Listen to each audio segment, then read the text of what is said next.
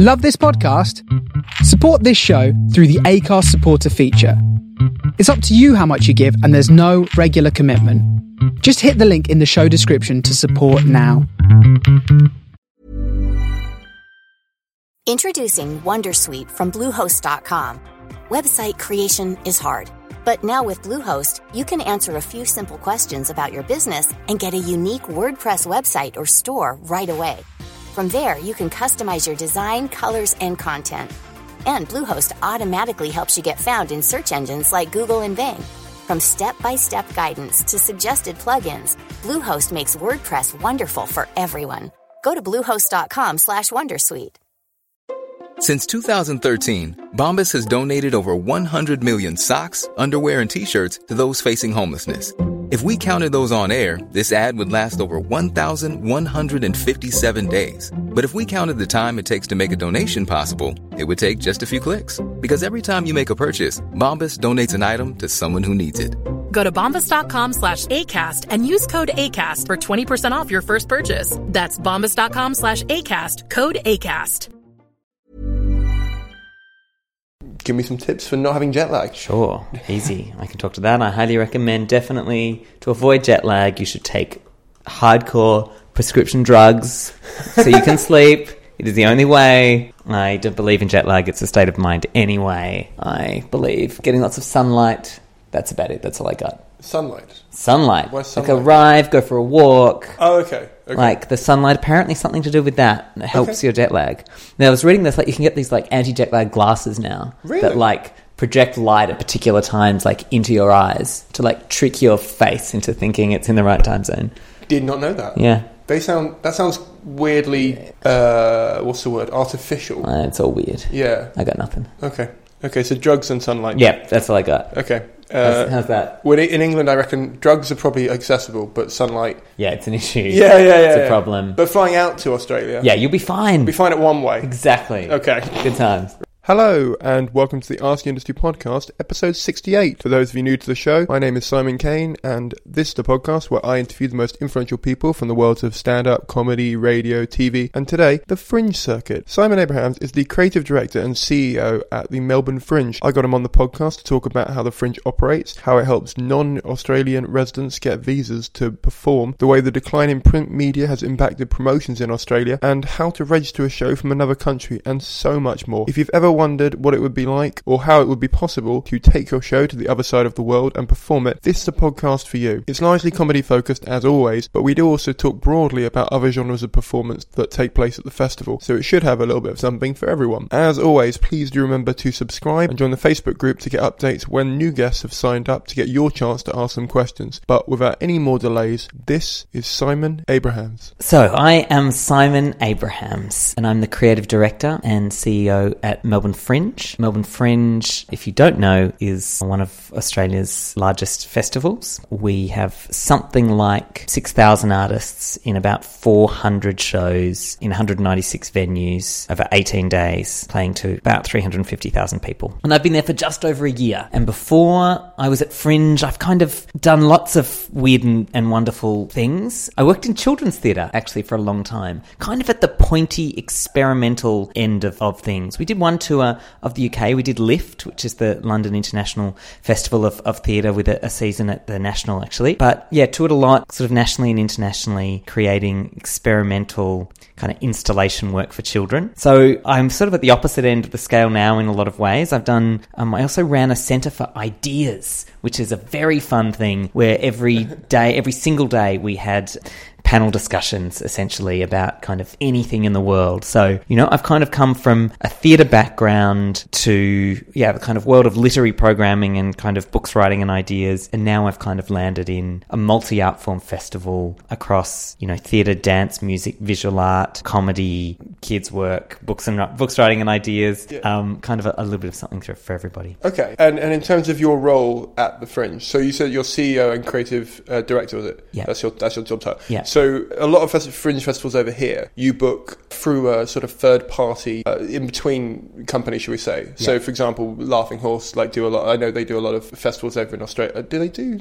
Melbourne? Fr- No, okay, ignore that. No, but they, they do. So they do a lot of fringe festivals over here Yeah. where uh, you book with them, they give you a venue, and then you register centrally with the festival itself. I mean, do you do all the the bookings yourself? Is it because it sounds like you're creating, sorry, cur- curating the fr- fringe yourself? Good question. So Melbourne Fringe is an open access festival, which means like Edinburgh, like Brighton, any artist can participate. So we have three streams to the program. We have the independent program where anyone can come directly to us, which is what they tend to do. So sometimes they need a venue, so we might help find them a venue, but sometimes they come to us with a venue already on board and then we, you know, kind of su- support their work. We also program venues ourselves. So we have artists that come to us and we program or curate them into into our venues in what we call the festival hub, which is like the kind of I guess heart beating heart of Melbourne Fringe. And then we have a, a commissioned program. So we actually commission public artwork that kind of goes out and about in the city. So, you know, we have yeah, kind of commission program,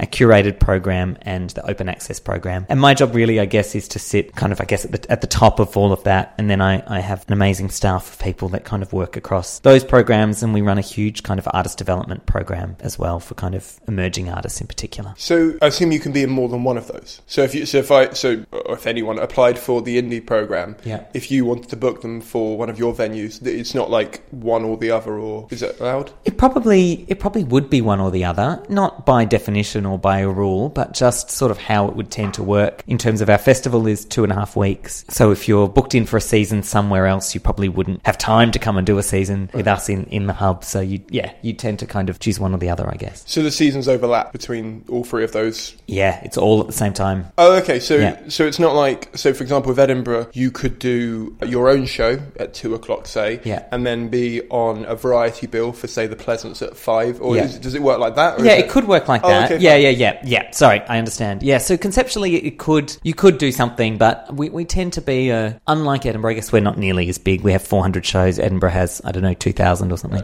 Yeah, billions. Yeah, yeah, um, it's actually a trillion. So um, I guess we most of our programming is is at night. So you know there wouldn't necessarily be huge capacity to you know kind of be in multiple venues across town, but it's possible if you really wanted to push it. okay. I say bring it on. Yeah, yeah. Well, no, ch- push yourself. Push yourself. Yeah. So, if uh, most of your programming happens at night, does that mean that? So, for example, if we compared it to Edinburgh, which is always a mistake because it's so different to Yeah. all of Anything them. else? Yeah. Yeah, but if we were to Edinburgh, you can do pretty much. I think it's from like eleven o'clock in the morning to uh, eleven o'clock the next morning. You know what I mean? yeah. So, in terms of yours, is it that people don't take time off to come to it, like they would do, like they do a holiday to Edinburgh, and so they watch a day worth of shows, or is it a case of most of the audience are people coming from work, maybe, or Yeah, most most most people come from work, so Okay. yeah, most of our shows start at kind of six o'clock or, or quarter past six, Right. and then go through till about midnight, I guess. And then on the weekends we might do, do daytime shows, but not a huge number of people would do a midweek show. Okay. but they could. okay? Yeah, bring it on. So over that two and a half weeks, most of the shows are happening Thursday, Friday, Saturday, Sunday. No, in the we'll evenings. run Oh, okay. every every night. Right. Yeah, but just at night, basically. Yeah. and by def- uh, well, I don't say by definition, but by extrapolation, would would it be fair to say that much like most people over here in England, you, you know, most people don't like going out on a Monday, for example, because it's the first night of the week. Would you say there's sort of a, a bell curve of audience participation and going out, or do you think because it's a festival vibe? Yeah, it really depends on the really depends on the work itself. I think a Monday is is a quiet night. I guess Tuesday we often have half price tickets, so Tuesday tends to have a surge. But you know, Thursday, Friday, Saturday are definitely our biggest. But you know, we see people across every night of the week. It really depends on the work, the venue, the particular audience. We run across the the school holidays in September, so you know we'll have family events, you know, during the day or in the early evening. So yeah, it really depends on the show and its particular audience. Yeah, totally. And and in terms of shows, do they prefer finished shows or work in progress or split shows between three or four performers, for example? What's the kind of uh, feel for that? Kind of everything, I guess. Across, you know, we have 400 shows, so we do have a, you know, a massive mix. We get a lot of people, a lot of comedians, for example, who will try out new material in Melbourne. We have a, a pretty extraordinary audience at Melbourne Fringe who are massive risk takers compared to, you know, some of our sister festivals in Australia who tend to have I guess, more commercial acts sometimes. And audiences tend to flock to something that they know. Melbourne Fringe audiences are really happy to try out something new. So we often will get artists try out new material or sort of see, you know, work up, test something new, and then they might take it round on a tour for the, you know, 12 months after that. So we often get a, an extraordinary number of kind of premieres at our festival. Okay, that's cool. And like you said, you're, you call them your sister festivals. Yeah. So I assume there's no rivalry as such because you're not really crossing over with each other. Yeah. No, there's no real rivalry between the festivals from our perspective perspective because Melbourne Fringe is actually at the other end of the year to a lot of the big festivals that some of the UK artists might know. So we're in September, September and October, and a number of those artists might come and tour, uh, say, the Perth Fringe or the Adelaide Fringe or the Melbourne International Comedy Festival, which are sort of in February, March, April. So, you know, we're kind of great friends and we go and see all their work and they come and see ours and we kind of work in partnership, I guess, because we're, we really don't see each other as competitors. Okay. Do you know why you're positioned, or, or did you did you have a reason for being positioned in September? We're 35 years old. I think partly it's just how things have always been. Okay. And the Melbourne International Comedy Festival Yeah.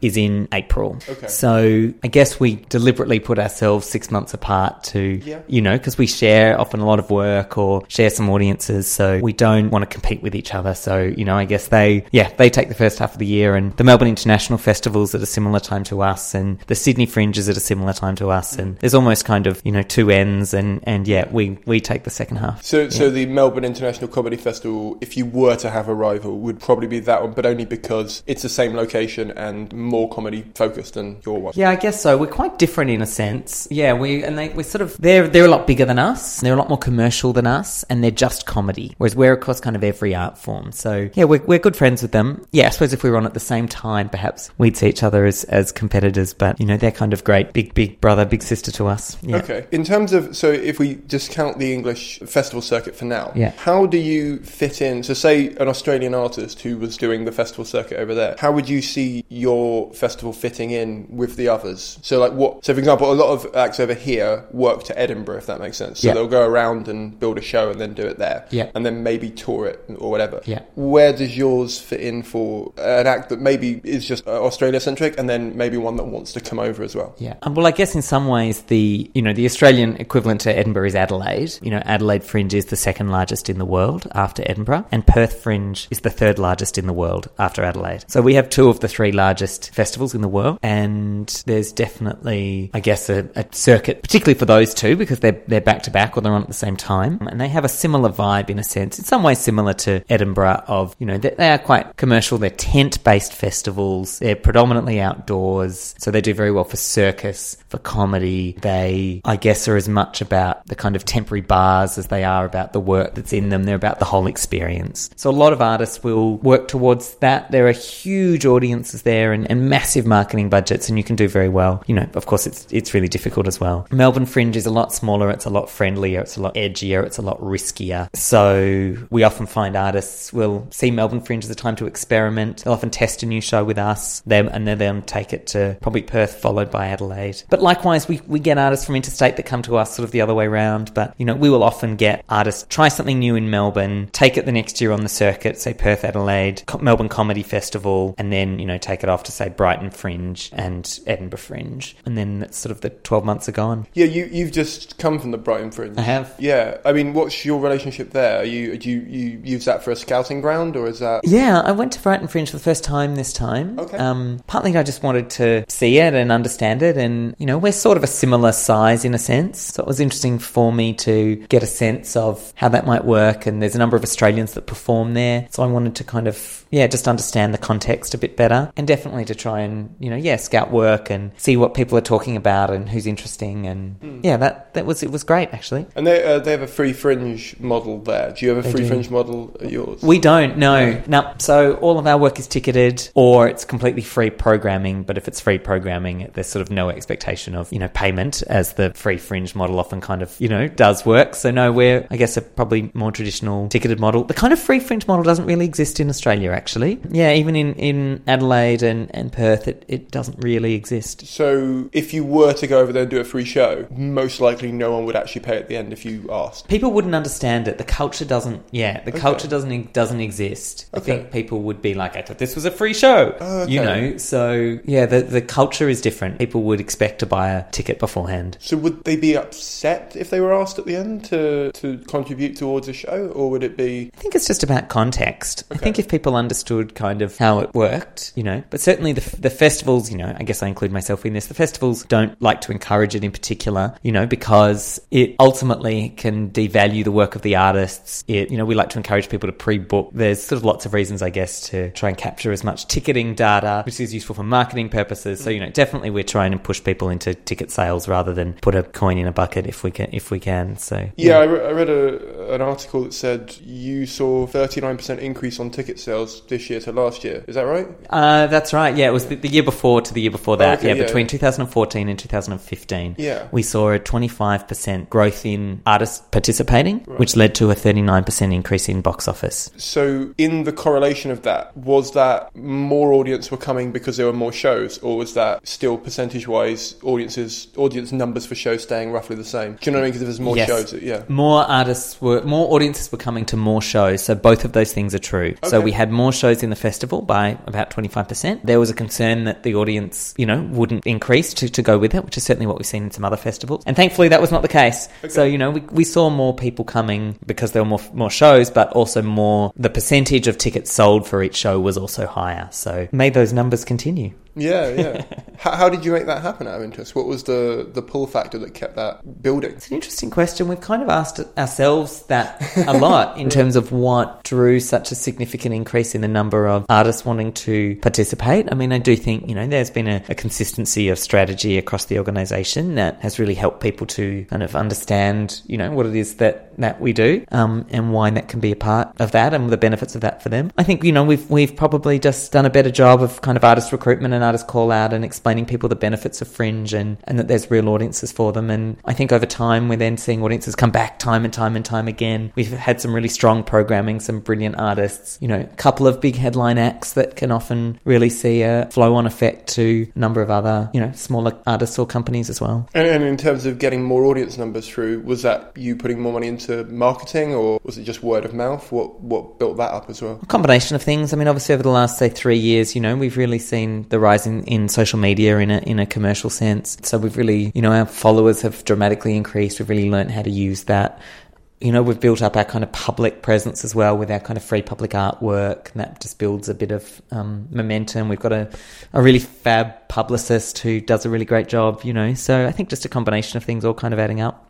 So, uh, in terms of your your learnings from social media, is that key to getting like to getting your show out over there? Like, what's what are the main methods that people use to discover a new show? Yeah, how do people find a new show or find a good show? Is sort of you That's- know yeah, that's, that's the the thing, the sort yeah. of the the. If I could bottle that, I'd sell it for for a lot of money. I mean, you know, obviously, in in a place like Melbourne, um, you know, our audiences want risky, great, amazing, brilliant work. And something really edgy and interesting will earn a reputation, you know, very quickly within days. I mean, there's audiences just desperately trying to find out, and Twitter is definitely a huge part of that. Um, you know, the buzz goes out very quickly. People will kind of talk about shows they've seen and just, you know, the Melb Fringe hashtag, and you can follow that pretty quickly and get a pretty good sense of it. Um, you know, the kind of critical reviews and critical engagement is, you know, relatively dire, which I think is sort of true around the world from what I can see. We're seeing more and more um, column inches cut, um, you know, and, and obviously some of it's moving online.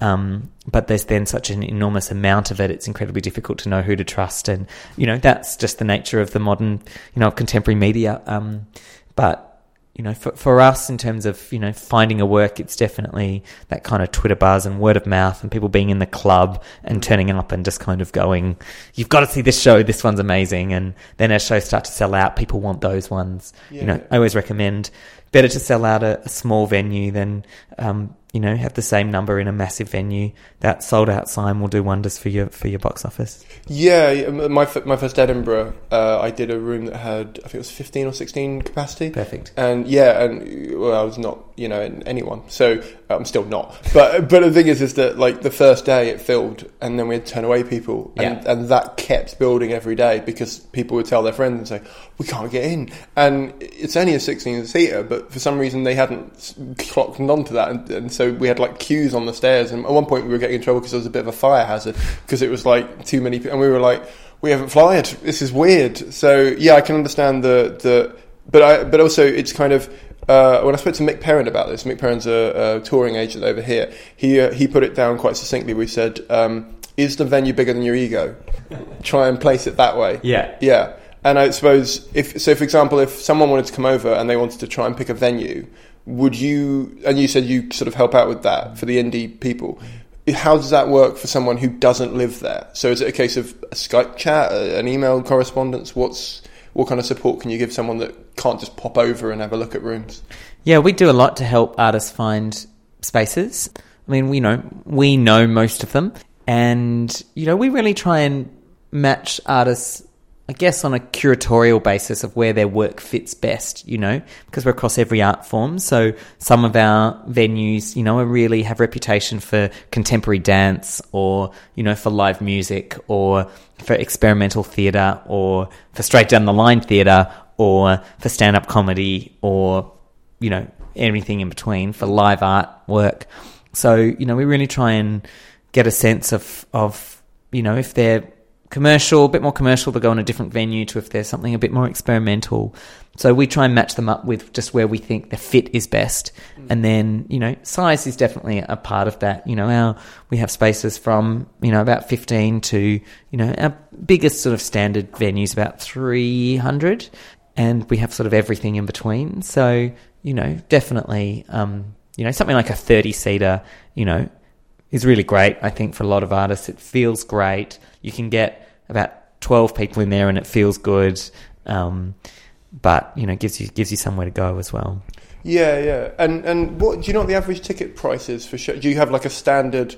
You know, everything in the comedy section is this, or everything in the drama section is this. How does how does pricing work, or, or does the artist just work it out for themselves? Yeah, we don't have any um, standard ticket pricing, so the artist is empowered to do whatever they like. Okay. Um, our standard ticket price is um, just over 20 Australian dollars, which is roughly 10 pounds. Okay. Um, so pretty cheap. And kind of because of that, we encourage people, you know, third of the festival is is free.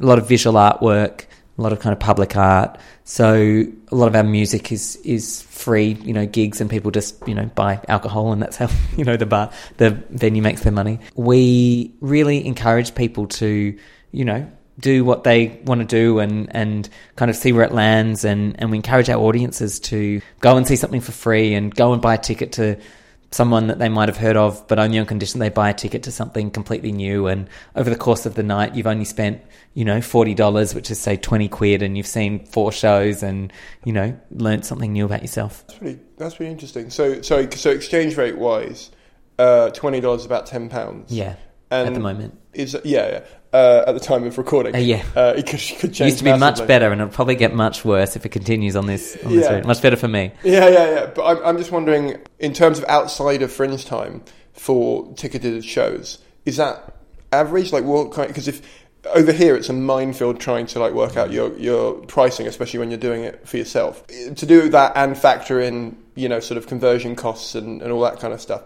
uh, without even knowing what the rough costs are outside of fringe time. I mean, it's, it, what's I don't want to get too econo- eco- uh, too much into the economy of Australia, but is that like what people would expect when they see if they see? So, for example, if I saw a show for twenty quid over here, obviously it's not just a tenner, but if I saw it for twenty quid, that would imply a certain level of comedian. Is it like twenty bucks is just not changed, but it's like a disposable income that would make sense for them if they were doing a fest- if they were doing a run of shows to go and see at a festival. Yeah, I suppose twenty dollars. So yeah, about ten quid would be. I mean, it's considered cheap. Okay. You know, so I guess you know a, a leading comedian you could easily pay double that. Okay. Easily pay you know yeah 40 dollars you know 20 20 pounds. So yeah, prices during Fringe tend to be less.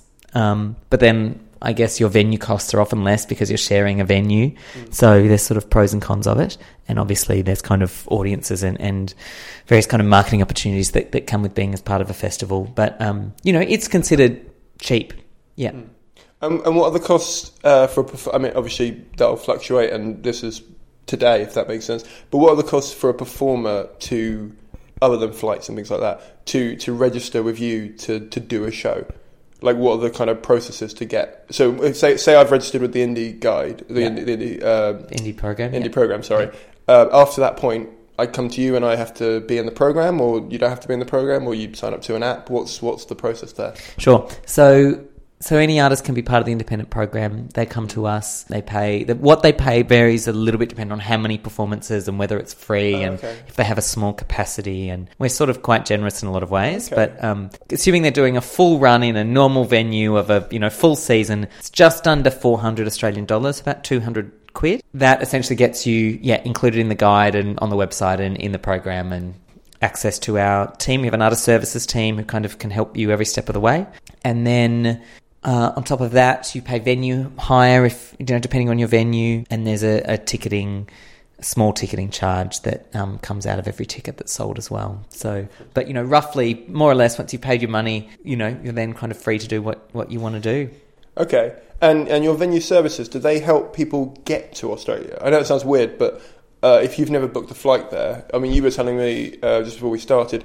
Do you say you've got like two stopovers on your way back, or, or you know, like it's not a direct flight necessarily? No, And al- there's, yeah, no, no flight in the world that can fly 24 hours. No, yeah, yeah, and also it's it's uh, it's a long time to be travelling, and also it's an expensive, you know, sort of route over there. is. So, do, do you do you a lot of like festivals over here, for example, have uh, local businesses they work with, so you can get a cheap hotel, for example, if you're a performer. Do you have any sort of artist services that kind of help with that? Yeah, we do. We have a whole a whole team that basically there to help every step of the way. Our artist services team. So um, yeah, they can kind of help.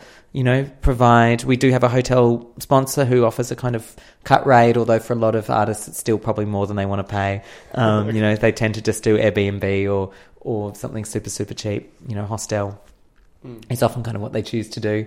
Um, but yeah, our artist services team will help. You know, kind of every every bit. There's some visa things that have to be sorted out that um, our team can can help with as well. I was talking to uh, I've forgotten their name from the from the Vancouver Fringe, and they have a they have a really interesting model where um, if you if you put up an artist, you get like a pass to go to a lot of the shows for free. Is do you have anything like that there? Or We don't, it- but that's a great idea. yeah, I, I just thought it was a really interesting model for, for you know, especially if someone if they're going all the way Yeah. there, you get free accommodation, they get free tickets. It kind of That's great. Yeah. Yeah. No, we don't have that system, but I might steal that. well, you heard it here first. uh, now there's no pressure on him to do it, but there definitely is. Um, so so you have what are your so you have several sponsors then? Because I know Bank of America is the main one, isn't it? Or Bank of Australia. Bank of Australia, sorry. Yeah. Yeah. sorry, I'm thinking Yeah. of America. Ba- me Ameri- again. Let me do it again. America is no use to me. Um, yeah, Bank Australia is our principal partner. Okay. They are um, amazing. They're, Okay. an, they're an ethical bank. Okay. So um, every account holder is a part owner, part shareholder in the bank. Really? So all of their profits are um, either returned back to the members, to the account holders, um, and also a proportion of that is just distributed to the community.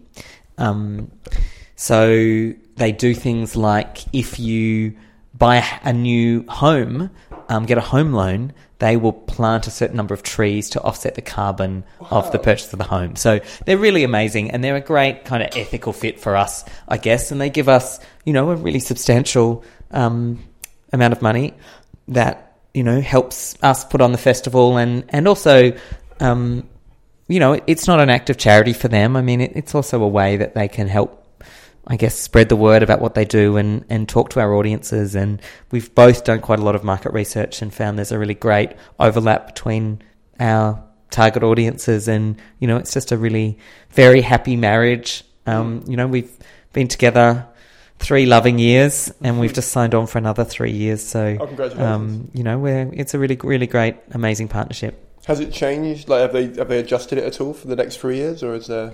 Yeah, it's all going in the right direction, which Okay. is which is how we want it. Okay, cool. And and what uh, what does the sponsorship deal mean for performance? Is it like uh, do they like sponsoring the arts? Do they like helping out with that, or or do they offer you know something like cheaper exchange rates, for example, on money or anything like that that helps out? Uh, it essentially the sponsorship essentially you know helps the festival, which in turn helps the artist by helping us keep registration fees down. They do this amazing thing where they allow their customers to get discounted tickets, but they pay the discount.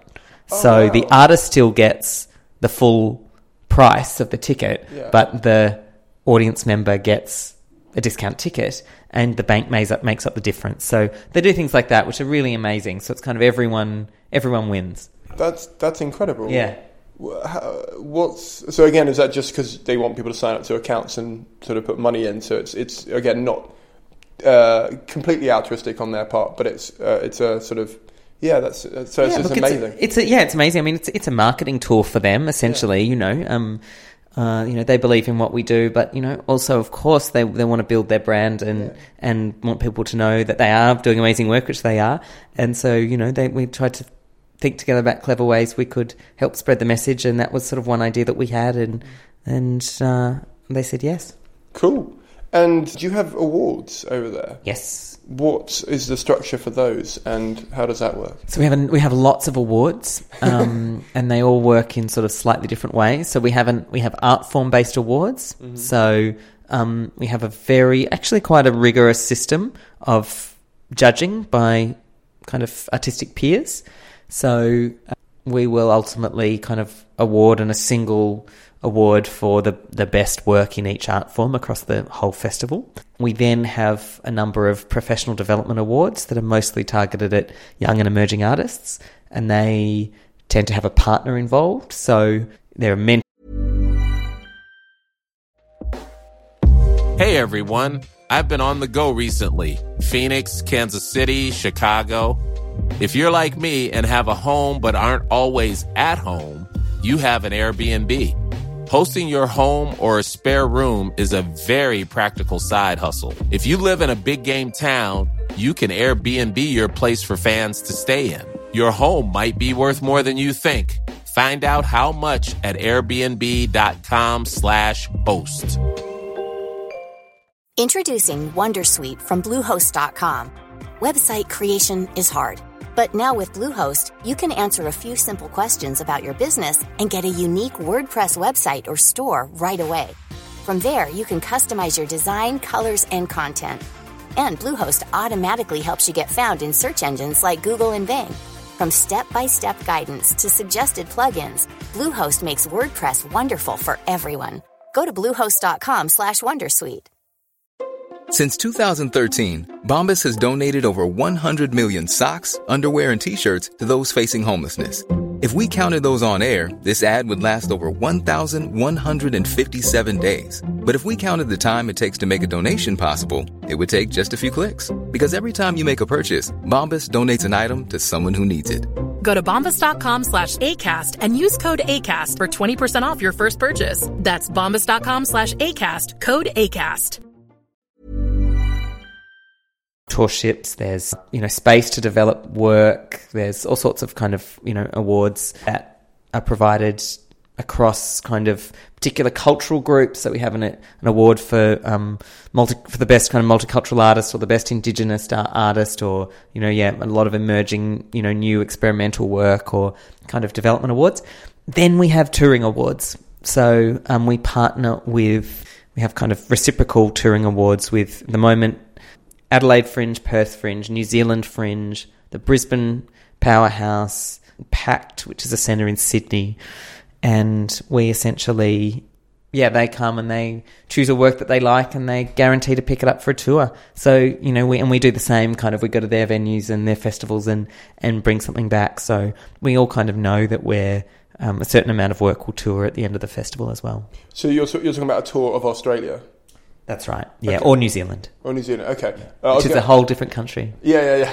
No, I was going to ask if it's. Uh, I was going to ask if it was um, uh, like a tour, as in next year they go around the other festivals, or whether it's a tour of you know sort of uh, indie uh, theatres, or how that sort of operates. Yeah. Yeah, yeah. So there's sort of lots of different things. We do do some kind of regional touring, Mm. um, in in regional Australia into theatre venues, um, but mostly, yeah, we set up these tours into other festivals across the country and New Zealand. Mm. Okay. And outside of the Fringe, what is the comedy scene like? Like, so, so what, uh, what would you, and also, how, what's your relationship like with that? So, the sort of circuit of clubs or, or acts that are doing shows. It's a good question. We tend to, uh, we have a, I guess, a, a more distant relationship than the Melbourne Comedy Festival does because we're across every art form. So, you know, comedy, and comedy tends to come to a head in, in kind of April and then again for us in September. You know, there are certainly venues that operate year round, but you know, there's no doubt that it is really at those kind of two points of the year that kind of um, yeah, the the real comedy work comes up. So you know, we do a lot of scouting in April, which is during the comedy festival, Melbourne Comedy Festival. That's when we're really out seeing who's hot and who's interesting and and who's up and coming. Mm. And where where else do you, do you also scout? Well, Brighton a bit and Edinburgh, I assume. Or Yeah, we uh, we actually find it quite hard to get to Edinburgh because it's literally like two weeks before our festival opens, which I is can the busiest time to fly to the other side of the world. yeah, So, um, you know, yeah, we tend to go. I mean, Adelaide. You know, Adelaide, Perth. As I say, I was just in Brighton, Mm. New Zealand. Yeah, venues right across town. Yeah. I should give you an intro to the Leicester people thinking about it because they're in February, so that could work perfectly. That would be great. Yeah, yeah. So, in terms of uh, beyond social media to promote a show, what are your relationships like with like local press and radio stations and TV stations and all that kind of stuff? Yeah. So we have really great relationships with radio in particular. Um, We have a really amazing publicist. There's a, a mm, two radio stations actually that kind of partner with us and have done for years and years. One is called Triple R. It's the kind I don't know what the equivalent would be here. It's the kind of independent media, and you know they play a lot of indie bands and you know they really support the arts and they're amazing. And then Joy, which is the um, queer radio station. Um, and both of them kind of are really amazing at, at supporting our festival. You know, we have a great publicist who does really amazing work in terms of press across town. There's only uh, two main papers in Melbourne, uh, and both of them are kind of, you know, printed papers that are getting smaller and smaller and smaller, which I think is a common story all around the world as kind of print media kind of dies. So there's no doubt that that getting space in those two publications is getting more and more difficult. There's the Australian, which is a national publication, which tend to focus only on national issues, and then we have uh, the Guardian is online only in Australia and sources a lot of its content from over here. So you know, press can be can be hard. So the two newspapers don't have an online presence. They do. Oh, They do, but yeah, they they they're still sort of.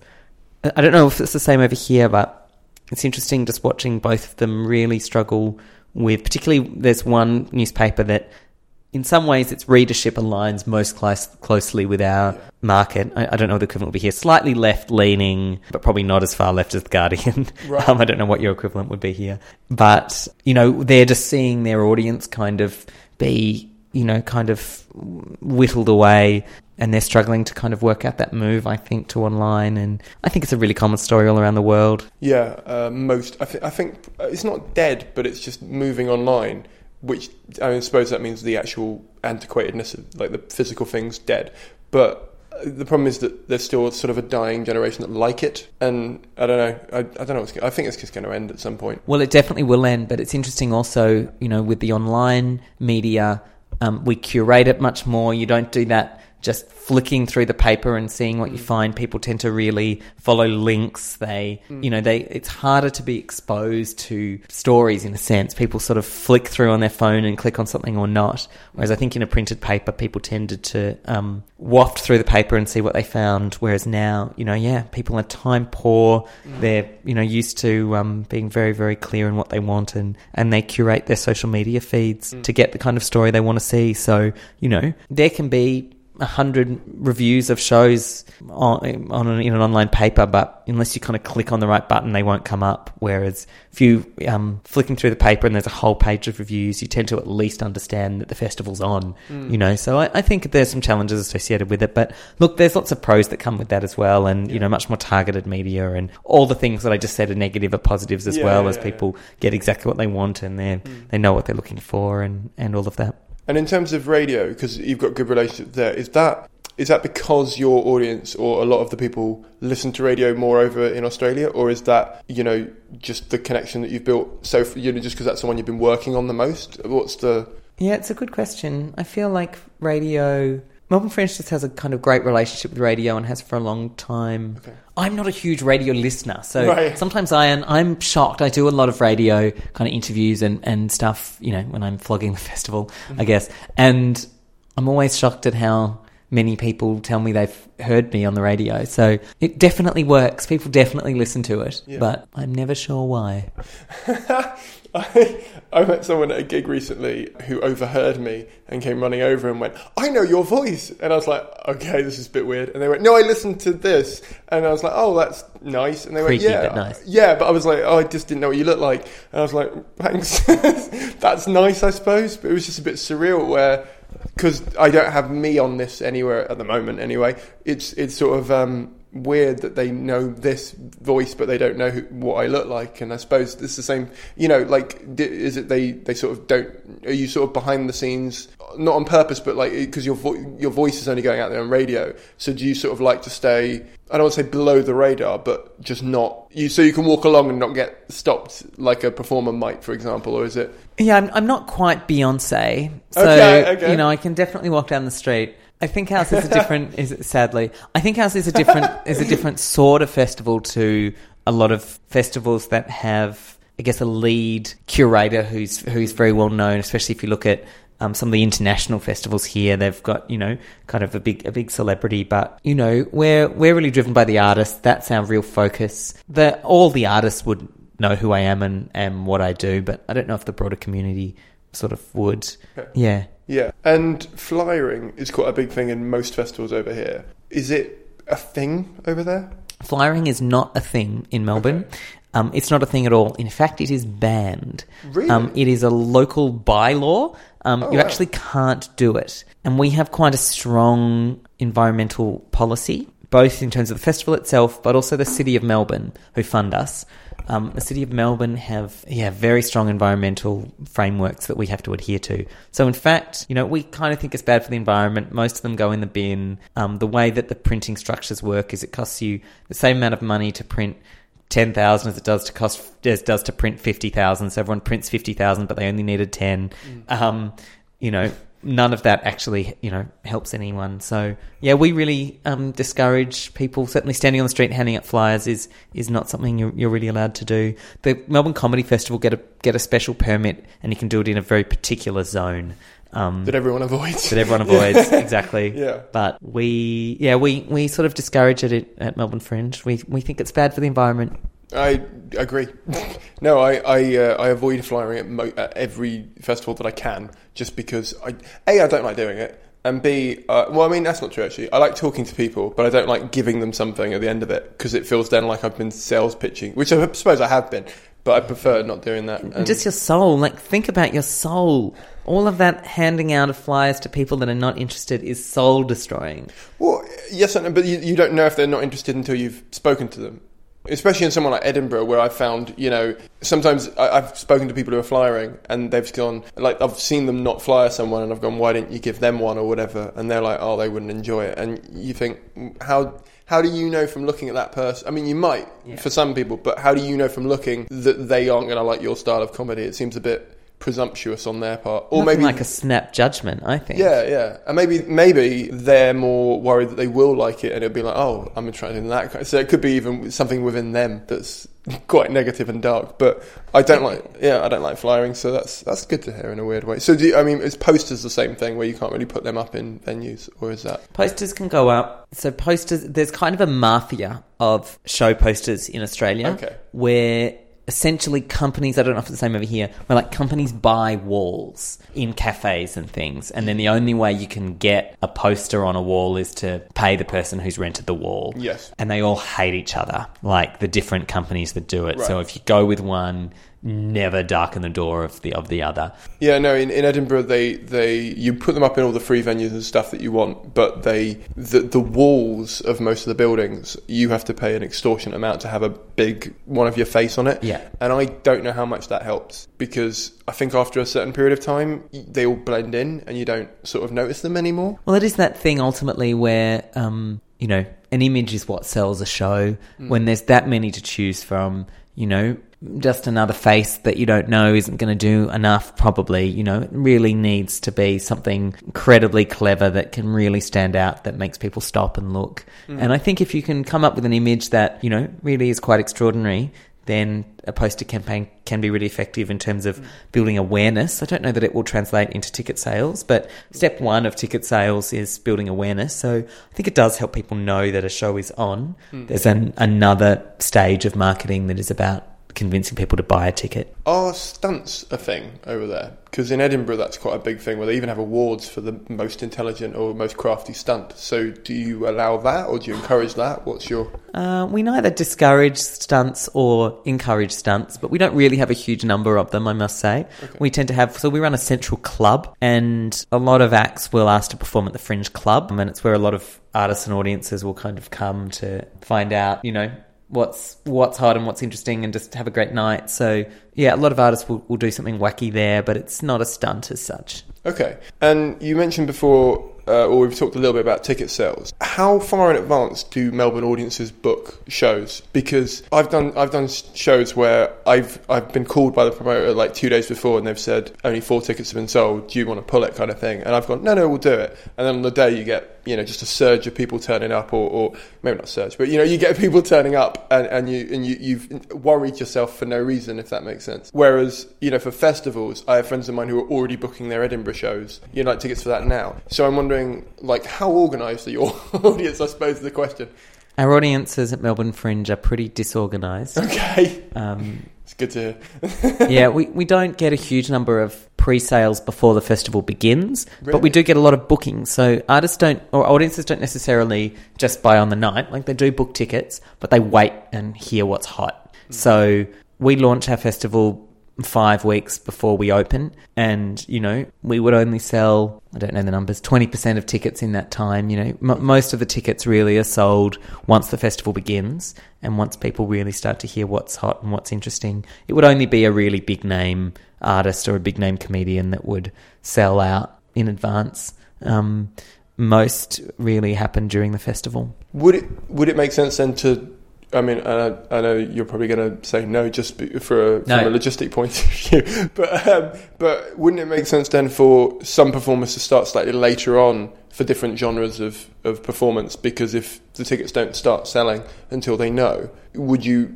And then it costs you more to do a certain number of more shows. I'm just wondering whether it would make sense to do a shorter run later in the festival when people are booking stuff than It's kind of pros and cons to it. I mean, we sell lots of tickets at the start. It's not that we only sell tickets at the end. We encourage people to do a full run actually because it's just that audiences don't necessarily make up their mind. I think if you do a short run at the end, you can just get lost. Um, because by that stage, audiences have already decided what the hot show of Fringe is, you know. Whereas at the start of the festival, people are much more willing to experiment. So I think it depends who you are. You know, if you're a big name, you can probably do whatever you like. You can book at the start, at the end, in the middle, the whole run, and you'll sell. I think if you're, for want of a better term, a nobody, um, and you know, really kind of you know, working out who you are for the first time and, and trying to, I guess, build new audiences. You know, I really encourage people to do a full two week run or two and a half week run and, you know, let that discovery happen. And probably your sales for the first bit might be a little bit slow, but they will, they will pick up. And if you don't start by doing a full run, then they can often just never, you know, not pick up. I think that giving people a chance to come back and word of mouth to spread it, it's a really common strategy, but, you know, I really encourage people to do the full run. Yeah, and, and your participant services, what do you think are the most underused features or facilities that they offer that maybe performers just don't know about or just haven't had, you know, just haven't had a appropriate or what they think is an appropriate time to ask that you offer? Mm, Good question. I feel like our artist services get absolutely slammed prior to registration.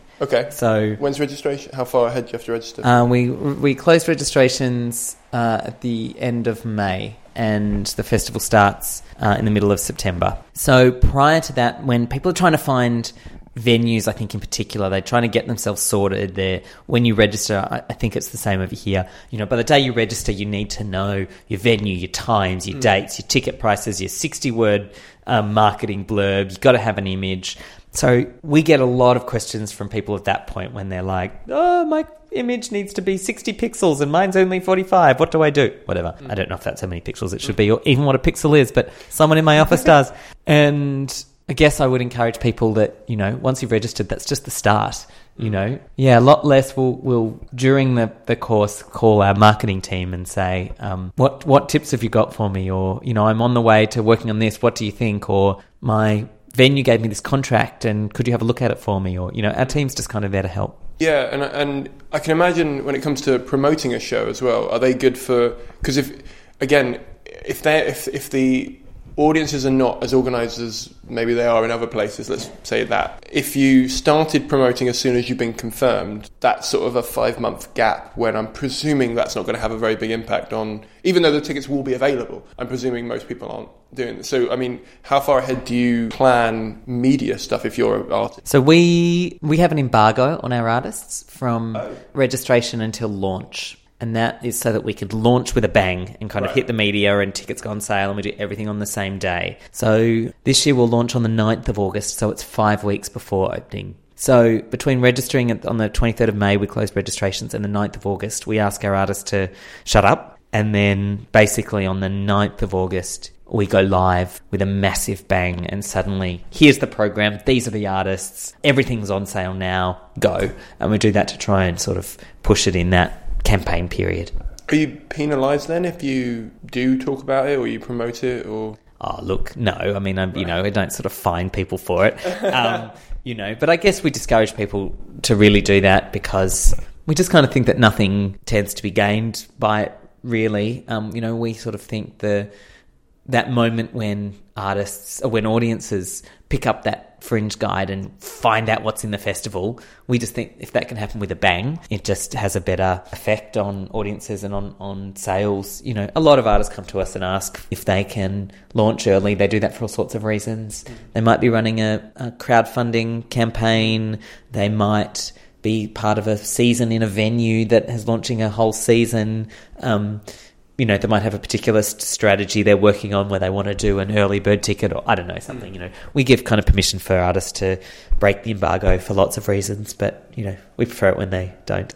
Yeah, yeah, of course. And in terms of so, if a lot of your audience are finding out stuff through uh, the radio and the social media and that kind of stuff, and and obviously the the print media is getting less because of just everything is you know going online and it's not happening that way. Is there a reason why you still do a printed program? Like, is that because people are you know still looking at that, or is it just traditionally you doing it so you carry it on? yeah, we've talked a lot about whether a printed program remains a useful thing. Um, our market research tells us that it is, that audiences still like to thumb a program guide and, and see what's on. But obviously, you know, we don't do that alone. Everything's also on a on a website that works on your phone and, and does all of that. So, you know, we find the combination of things works really well. Okay. Yeah, yeah. I, I just wondered um, what's the split of discovery over your website versus program versus. Have you got an app? We don't know. Okay. We just use a um, a mobile enabled website. Cool. Yep. Kind of all does the same thing. Yeah, I don't know the answer to that. It's probably sitting in some statistics somewhere in terms of, you know, how they found out about it. It'll be in our market research, but off the top of my head, I, I don't know. I, I know we've certainly looked at is it worth us still doing it, you know, and it is. And, and also by the time, you know, we sell ads in the guide too. So by the time we sell ads and stuff, it, it sort of can make back a lot of its money as well. These are the final quickfire questions. So they're quick for me. You take as long as you want to do. Okay. What is the best show you've ever seen? The best show I've ever seen. I keep it vague on purpose so it can be any medium of performance. It doesn't necessarily have to be comedy, although that would be the preference. Uh, the best show I've ever seen probably is it was a Belgian show. It was a Belgian one-on-one performance called "Smile Off Your Face" that has been very memorable for me. Where you're in a wheelchair and you are in kind you, of you as a the, as a uh, participant. participant, yeah. You're in a wheelchair and you're kind of moved and blindfolded and kind of moved through this kind of whole experience, and it certainly made me, you know, kind of yeah, experience kind of work like I never had before. In terms of comedy, um, I'm definitely a massive Dr. Brown fan. oh, Doc Brown, yeah. Yeah. Is that wait? Is that Doc Brown the rapper or Doc Brown the clown? Dr. Brown the clown. Oh, yeah, he's Yeah, awesome. He's Yeah. great. Yeah, I did his clowning course a little while ago. Did you? Yeah, he's, He's amazing. amazing. Yeah, yeah, I'd highly recommend it. Just even if you uh, do you, you do perform much or you Not very well. okay, yeah, just do it anyway. It's a lot of fun and it's really eye opening. So Great. yeah, it's amazing. Who do you think is the most underrated person in the industry? In fact, I'm, tell I'm gonna I'm gonna narrow it down for you. I'm gonna say the Australian in, uh, industry. I just need a, I just need a second to think about it. That's okay. Um, this is a good question. It's my favourite one. It's great. Yeah. I really love. Um, I do love a kind of musical comedian, Okay. and we have a number of them in Australia that poised, I guess, for you know some big things. I, I I think, yeah, I particularly love a kind of comedy duo. I don't know if they've made it over here. Sammy J and Randy. Um, I've known them both for years. So Sammy J is a kind of skinny blonde man, and Randy is a small purple puppet, and they are you know kind of filthy and hilarious and clever and witty and political and yeah really really kind of multi-skilled. The dear friend of Randy, who kind of you know the puppeteer is, is an extraordinary performer, kind of an amazing puppeteer, and you know Sammy's a, a you know great kind of fierce intellect. They're a pretty amazing duo. Awesome, awesome. What is the biggest mistake you've ever made, and how did you overcome it? Biggest mistake I've ever made. I've made so many. it's very hard. I took a, a job once that I took for the wrong reasons. I think I took it because it was quite powerful. They're the kind of jobs that people, you know, want for lots of reasons, but you know, you've got a big programming budget, you know, in a big prestigious venue where everyone's always sucking up to you, and it was just a massive mistake. You can't take risks in a lot of those environments. You know, it was full of, you know, deeply conservative thinking when I'm a kind of fast moving risk taker. And, you know, you kind of, I guess what I learnt at the end of that, you know, was really what are the things that I value. And I kind of, in every job or anything I've ever done since, I, I think a lot about the things that I value, and they are, you know, I, I value risk taking, I value integrity, you know, I value kind of good fun at the same time as as as good practice. You know, I value kind of seemingly making um, impossible things happen. Uh, I value flexibility. You know, I value uh, bravery, and I think there's something about being able to identify what it is that you're after in the world that makes you realize who it is you want to associate with and and what kind of organizations are, are the right fit. Yeah. La- last year, I heard um, I got told a, a thing that you are you are the average of the five people you hang out with most, which I think is really true. So I think great. I think when you I think when you think of it like that, you really select not just what you do, but who you're around much more uh, carefully. Absolutely. You know, I I think we have to think about inspiration every single day. And, you know, there's just a lot of thought about, you know, kind of going, what, what do I want to get out of today? You know, do I want to kind of, um, what do I want my legacy to be? Do I want my legacy to be that I filled out the most paperwork, you know, most carefully? Or do I want my legacy to be, you know, that I enabled something extraordinary to happen, you know, that I built, you know, a, a kind of creative or artistic program that, you know, has kind of shifted the industry in some way or kind of supported artists to make something that they couldn't have made before or to reach a larger, larger audience or, you know, to kind of push the, the boundaries of the art form or, you know, there's, there's sort of some big questions I think we need to ask ourselves every day. Yeah, definitely, definitely. Um, what is the most interesting thing you do that nobody ever gets to see? The most interesting thing that I do that nobody gets to see is probably the commissioning of new artworks. So um, they see the end product of that, but they don't see the process that goes behind it. So I'm very lucky in a sense that we have a commissioning program for public art. You know, we commission sculptures or um, public free public performance or um, all sorts of things. So there's a kind of deep process where I'm talking to artists and we dream up kind of how we could impact the city. You know, we, we talk a lot about what we call cultural democracy, the idea that art is for everyone and that it's really um, the right of the citizens of our city to contribute to it. And I really think about that when I'm approaching the commissioning of a new artwork by an amazing, brilliant artist. And so I get to talk to a range of artists about how they want to, I guess, enable the citizens of our city to discover and rediscover their city in a way they haven't seen it before or kind of look at their architecture in new ways or, you know, kind of transform their civic spaces. And of those heaps and heaps of conversations, you know, one project might get up in a festival, but, you know, I get to have all these amazing, inspiring, incredible conversations with artists. That sounds really nice. That sounds like a great job. It's a pretty good job. yeah, yeah, I was going to say. What is the best bit of advice you've ever been given? And it doesn't have to be something you've used, by the way. I always have to make that clear to people. The best bit of advice I've ever been given. I think it's always just, it's been to make sure that we understand that good work can go together with having a good time. There's a sense sometimes that unless you're being very serious, that um, your work isn't of value or isn't, yeah, you don't take it seriously. You know, I believe that you can have, you know, a deep conversation about, you know, finance or politics or anything while walking around the room clucking like a chicken. Mm. You know, I think things that make us laugh, make us happier people out in the world. And, you know, I really try and, and make, you know, my workplace, my personal life, you know, a place where people want to be around you because they laugh. And that can go with a really deep commitment to, you know, kind of great, great practice as well. Yeah, definitely, definitely.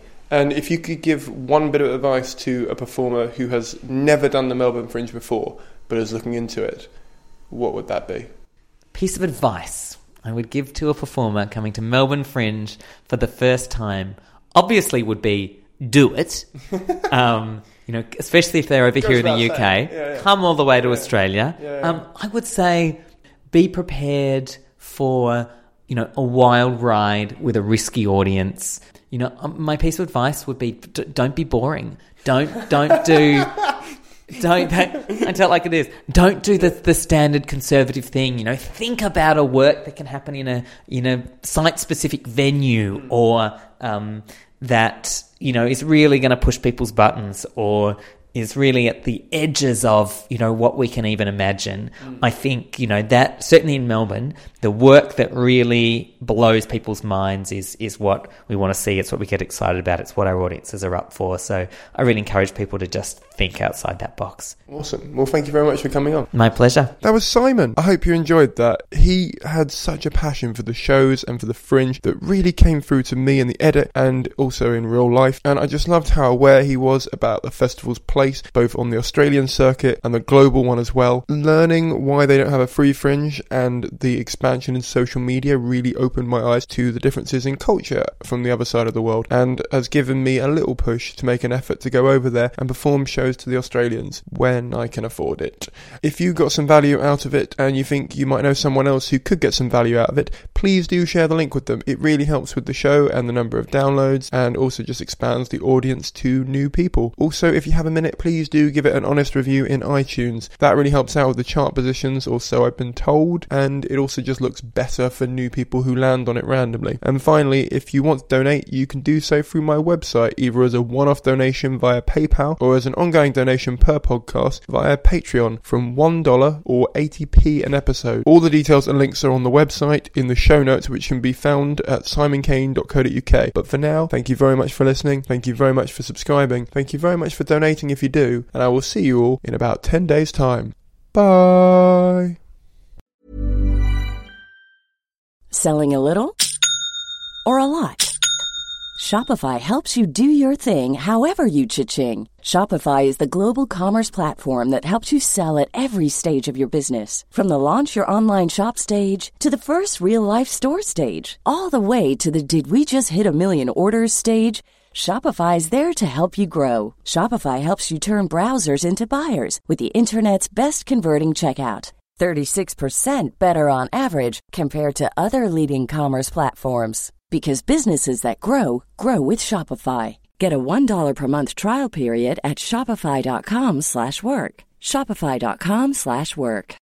As humans, we're naturally driven by the search for better. But when it comes to hiring, the best way to search for a candidate isn't to search at all. Don't search, match with Indeed. When I was looking to hire someone, it was so slow and overwhelming. I wish I had used Indeed. If you need to hire, you need Indeed. Indeed is your matching and hiring platform with over 350 million global monthly visitors, according to Indeed data, and a matching engine that helps you find quality candidates fast. Ditch the busy work. Use Indeed for scheduling, screening, and messaging so you can connect with candidates faster. And Indeed doesn't just help you hire faster. 93% of employers agree Indeed delivers the highest quality matches compared to other job sites, according to a recent Indeed survey. And listeners of this show will get a $75 sponsored job credit to get your jobs more visibility at Indeed.com slash podcast. That's Indeed.com slash podcast. Terms and conditions apply.